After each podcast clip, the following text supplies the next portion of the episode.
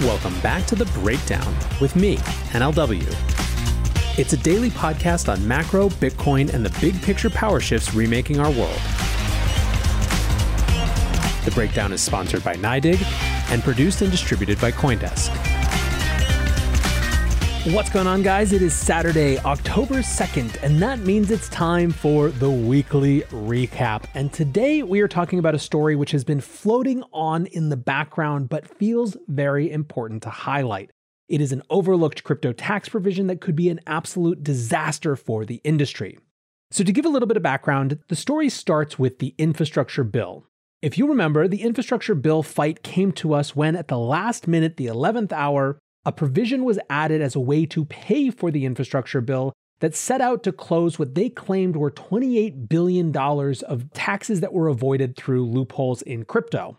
The language of the provision was extremely broad and would have forced basically every actor in the crypto ecosystem from centralized exchanges who make sense to be called brokers to miners to node validators, etc., to act like quote unquote brokers and report information that frankly wasn't available to them about users of the network it basically would have made it illegal effectively to be a miner or a validator because, as decentralized actors in the system, as non custodial actors, they don't have any of the required information that the government was seeking about the people who are actually using the network. It was so egregious that at first people in DC, like Jake Chervinsky, who I had on the show a few weeks ago to explain and recap the whole thing, thought it was a mistake. Turns out it wasn't.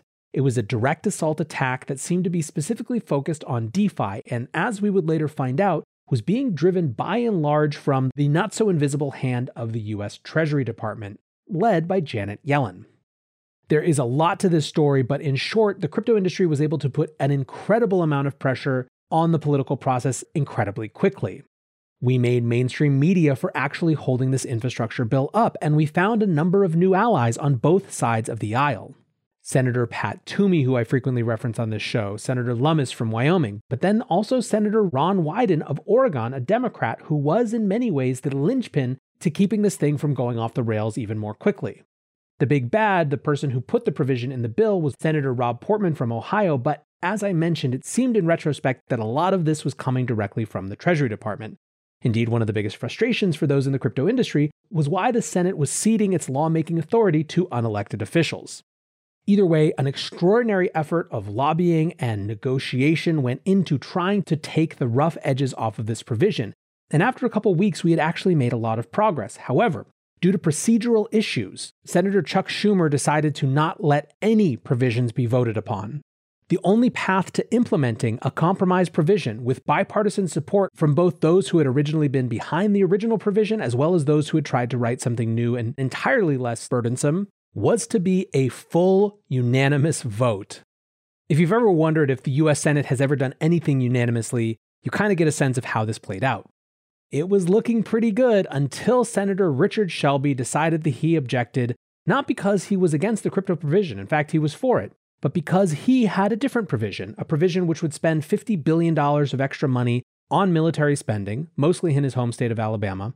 And because he couldn't get his provision voted upon, he wasn't going to vote on any provision otherwise.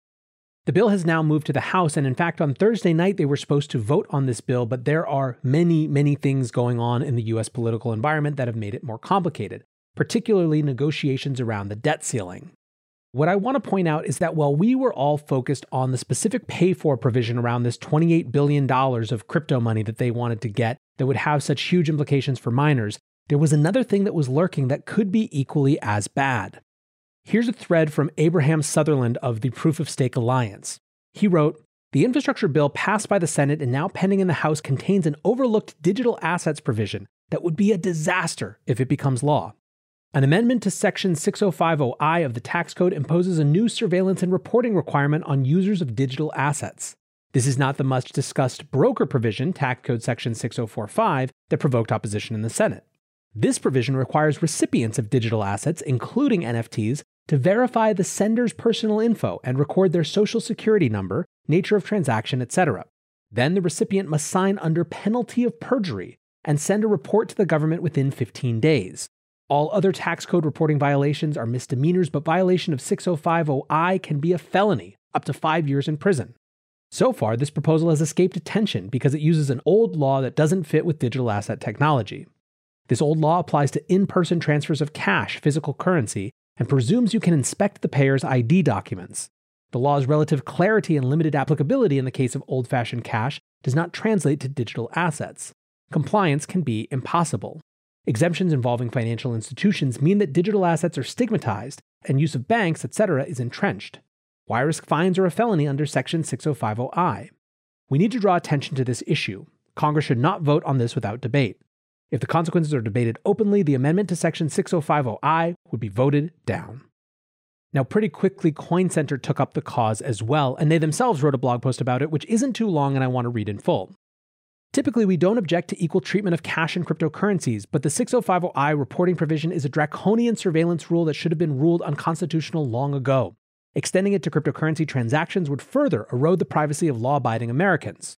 6050I would also be anachronistic and therefore difficult or impossible to obey in the context of cryptocurrency transactions.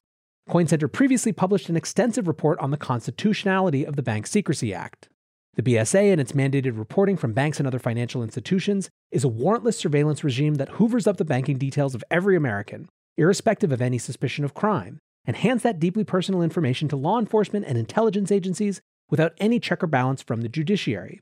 The only reason that kind of privacy invasion is tolerable under the Constitution is the fact that banks are a third party to the transactions of their customers. Bank users willingly hand transaction information over to a bank as a condition of using banking services, and banks retain that information for legitimate business purposes. This is the essence of the so called third party doctrine, which obviates the otherwise applicable Fourth Amendment warrant requirement.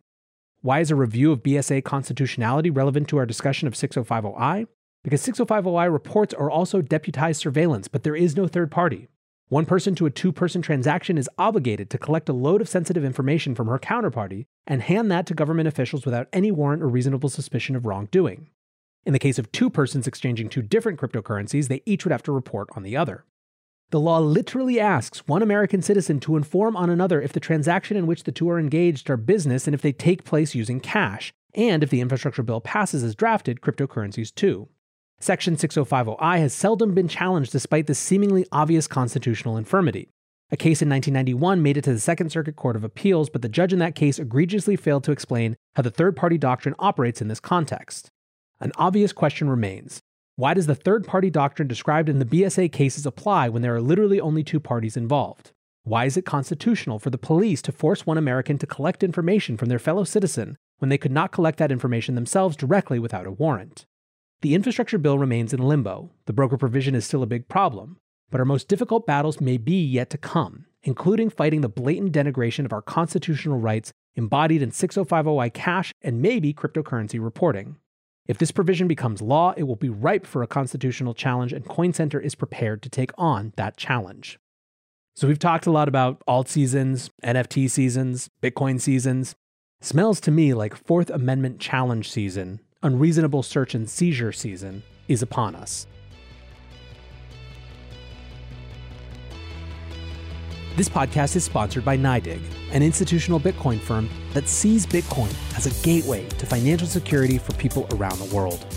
Find out more at NYDIG.com slash NLW. That's N-Y-D-I-G forward slash NLW.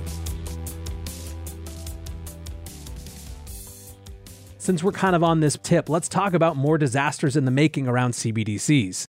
Here's a little gem of an article from the Telegraph this week Bank of England tells ministers to intervene on digital currency programming. Here's the chilling subtitle of this article Digital cash could be programmed to ensure it is only spent on essentials or goods which an employer or government deems to be sensible. It continues The Bank of England has called on ministers to decide whether a central bank digital currency should be programmable, ultimately giving the issuer control over how it is spent by the recipient. So basically, in short, what they're talking about, what they're discussing actively as a free society, is whether the government should be able to control what people spend their money on programmatically. As in, the government could say, you can't buy porn because we say it's not good, and the way that we enforce this is with your money itself. This is an absolutely insane notion to me. Rory Murray tweets taxes on unrealized capital gains deducted automatically because your CBDC cuck bucks are programmable to tell you where and most importantly where you can't spend them. I'm telling you, you're not going to like where this is going, even if you think you are. Now, this is one of those things that seems so implausible it's easy to ignore. And I hate slippery slope arguments as a general principle. However, I will just remind us that when it comes to power and when it comes to giving authorities more power, it's not about whether the current group of authorities will use that power in the ways that they say they will, and not in the ways that they could by the letter of the law, but commit not to. It's about structurally limiting that power in the first place. There are battles to be fought around things like the Bank Secrecy Act and anti money laundering rules and all of those good, delicious KYC regime things that have some major questions around how much more safe they've actually made us they are still night and day different from the capacity of central banks to program what money can and can't be used for in the first place. Anyway, on the tip of CBDCs, Visa also had CBDC news this week. They're creating something called the Universal Payments Channel, and this is basically their way of being a bridge between crypto to crypto, between CBDC to CBDC. They're clearly positioning themselves for this new digital currency era. The interesting thing pointed out by people like Maya Zahavi is that it's very easy to see how this could quickly become a conversation for bankers and approved parties only. You have Visa, one of the biggest payments monopolies in the world, who are now getting deeper and deeper into this cryptocurrency game. By the way, all the people at Visa who are working on crypto are awesome, so this isn't about them. But still, what happens if and when the government decides that only approved parties, like Visa, are able to interact with the infrastructure of digital currency because they're the only ones that can comply with the rules and regulations? It's not that far fetched to think that this might be a real conversation that comes in the future, and this is certainly at odds with the permissionlessness that's such an important part of all of these systems. Finally, last one, and whew, rough Saturday, huh? But I've been bullish for two days, so I think it's okay. Let's talk about the compound gaffe. Compound co founder Robert Leshner tweeted If you received a large incorrect amount of comp from the compound protocol error, please return it to the compound time lock. Keep 10% as a white hat. Otherwise, it's being reported as income to the IRS, and most of you are doxxed. Boy fucking howdy, was that not the thing to say to the crypto industry. Here's a quick sample of responses. The Crypto Lark says, threatening to dox and report people is a pretty damn bad strategy, dude. Makes people more likely to keep it and makes money a lot less likely to come into your platform in the future. Multicoin's Tushar Jain says, Have you also been filing all the other activity on Compound with the IRS? And then Altcoin Psycho put it best when he said, arguably the worst way I can imagine to handle this. Congrats. This is staggeringly bad. Like, staggeringly bad. First of all, it's your fault, or at least it's the fault of the protocol. Here's the way that Coindesk described what happened. Compound had a liquidity mining program that rewards depositors and borrowers, but often at a rate of a single digit APY. The botched payout sums indicate a flaw in the comptroller contract, which disperses the comp liquidity mining rewards, possibly related to a recent upgrade. So you're getting all high and mighty and huffy when it was an error of your protocol that was producing this problem. Second, whether you're a decentralized company or not, do not talk to your users like that. It will not work. It will not engender any sort of trust or goodwill or anything good in business. Don't do it, period, full stop. But third, and most importantly, let's talk about the complete lifting of the veil of decentralization. It is an absolute tightrope that decentralized protocols are walking when they're trying to credibly say to the government, who is super suspicious and skeptical of them, yes, we started this, but no, we can't control it. It's its own new type of thing, and you need to treat it on its own new terms. They are, in effect, by default, and I don't think that every protocol founder really appreciates this, asking for a new type of policy consideration for a new type of thing. Now, on the one hand, Compound was out there saying that they can't fix this because of decentralization. Again, from Coindesk. Leshner also noted that, quote, there are no admin controls or community tools to disable the comp distribution. Any changes of the protocol require a seven day governance process to make their way into production. Labs and members of the community are evaluating potential steps to patch the comp distribution. But then, in the same breath, at the same time, he's aggressively threatening users with information some centralized party seems to hold and going straight to the IRS with it? I will be 100% shocked if this exact tweet isn't paraded in front of Congress at some point in hearings on DeFi in the years to come. This is the fifth biggest protocol by total value locked, with over $10 billion, threatening their users with doxing to the IRS. You can't do that. It destroys any pretense of decentralization that you might have had. Now, from a human perspective, I understand Robert is going through it, and everyone who's working on Compound is going through it.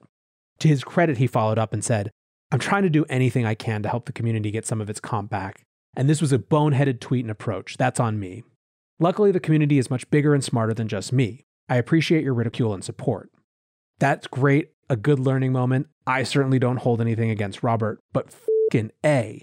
If you don't get, as a DeFi founder, the seriousness of the game you're playing as it relates to the future of the way that regulators are going to look at this industry, and that you can't just toss off the idea of decentralization when it's convenient for you, you're absolutely going to get wrecked.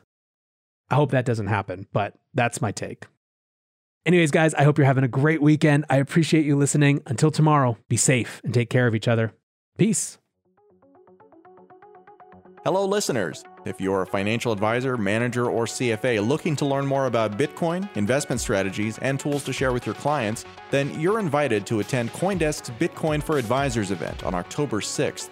It's a fully virtual event experience designed for advisors by advisors who have found ways to get compliance ready in order to add Bitcoin advising to their practices. You can head over to coindesk.com slash events to secure your complimentary registration today. That's coindesk.com slash events where you can register for free. We'll see you on October 6th, and thanks for listening.